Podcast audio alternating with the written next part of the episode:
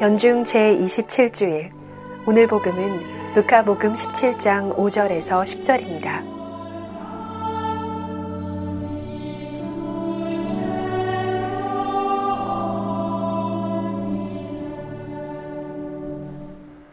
루카가 전한 거룩한 복음입니다. 그때 사도들이 주님께 저희에게 믿음을 더하여 주십시오 하고 말하였다. 그러자 주님께서 이르셨다. 너희가 겨자씨 하날 만한 믿음이라도 있으면 이 돌 무화과 나무더러 뽑혀서 바다에 심겨라 하더라도 그것이 너희에게 복종할 것이다. 너희 가운데 누가 밭을 갈거나 양을 치는 종이 있으면 들에서 돌아오는 그 종에게 어서와 식탁에 앉아라 하겠느냐. 오히려 내가 먹을 것을 준비하여라. 그리고 내가 먹고 마시는 동안 허리에 띠를 메고 시중을 들어라. 그런 다음에 먹고 마셔라 하지 않겠느냐. 종이 분부를 받은 대로 하였다고 해서 주인이 그에게 고마워하겠느냐. 이와 같이 너희도 분부를 받은 대로 다 하고 나서 저희는 쓸모없는 종입니다.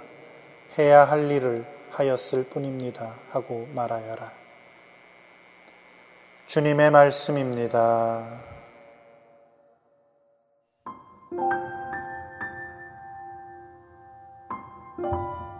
서울대교구 사목국장 손희송 베네딕토 신부의 생명의 말씀입니다. 가을 날씨는 일교차가 심합니다. 아침 저녁은 선선하지만 한낮에는 햇살이 제법 따갑습니다. 때로는 따가운 햇살이 썩 반갑진 않지만 그 덕분에 곡식과 과일은 잘 익어갑니다. 잘 익어야 할 것은 곡식과 과일만이 아닙니다. 우리 신앙도 하느님이 내려주시는 사랑과 은총의 햇살을 듬뿍 받아 잘 익어야 합니다. 하느님은 다양한 통로로 사랑과 은총을 선사해 주십니다. 우선 성경 말씀을 통해 우리에게 필요한 힘과 위로, 충고와 경고를 전해 주십니다. 또한 그분은 일곱 성사 안에 계시면서 은총을 풍성하게 주십니다. 엠마오로 가던 두 제자들이 나그네의 모습으로 오신 주님과 대화를 나누면서 믿음을 되찾았듯이 이웃 사람을 통해 주님의 도우심이 전해지기도 합니다. 이렇게 다양한 방식으로 주어지는 하느님의 사랑과 은총의 햇살을 기쁘게 받아들일 때 우리 신앙은 잘 익게 됩니다. 곡식과 과일이 잘 익으면 빛깔이 곱습니다. 잘 익은 신앙인도 마찬가지입니다. 그런 신앙인은 겸손이란 아름다운 빛깔을 냅니다.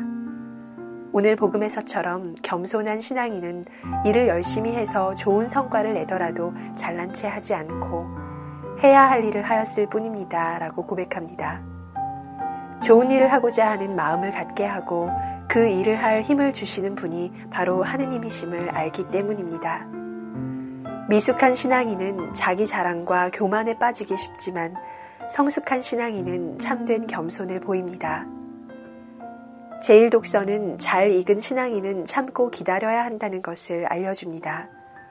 하바쿡 예언자는 혹독한 시련을 당하는 동족 이스라엘 백성을 위해 하느님께 울부짖습니다. 하느님은 당신의 구원 약속은 반드시 성취된다는 것을 믿고 기다리라고 하십니다. 그분은 때가 무르익었을 때 행동하시는 분입니다. 그러므로 내가 만든 시간표가 아니라 하느님의 시간표에 나를 맞춰야 합니다. 어린아이는 자신이 원하는 바가 당장 이루어지지 않으면 때를 쓰고 심수를 마구 부리지만 철이 들면 달라집니다. 마찬가지로 성숙한 신앙인은 나의 때와 하느님의 때가 다르다는 것을 알기에 참고 기다릴 줄 압니다. 제2독서는 잘 익은 신앙인의 특색으로 충실함을 강조합니다. 에페소 교회의 책임자인 디모테오는 공동체 문제로 고통을 겪습니다. 그의 스승인 사도 바오로는 성령의 도우심에 의지하여 충실히 자신의 직무를 수행하라는 격려의 말을 합니다. 하느님의 힘에 의지하여 복음을 위한 고난에 동참하십시오. 본당이나 단체에서 봉사 직무를 맡아 일하다 보면 크고 작은 어려움을 당하기 일쑤입니다. 성숙한 신앙인은 그럴 때일수록 하느님께 의지하면서 묵묵히 맡겨진 일을 충실히 수행합니다. 잘 익어서 때깔이 좋은 곡식과 과일을 보면서 나의 신앙이 잘 익을 수 있도록 그래서 겸손과 인내, 충실이라는 좋은 빛깔을 낼 수 있도록 노력하고자 다짐하면 좋겠습니다.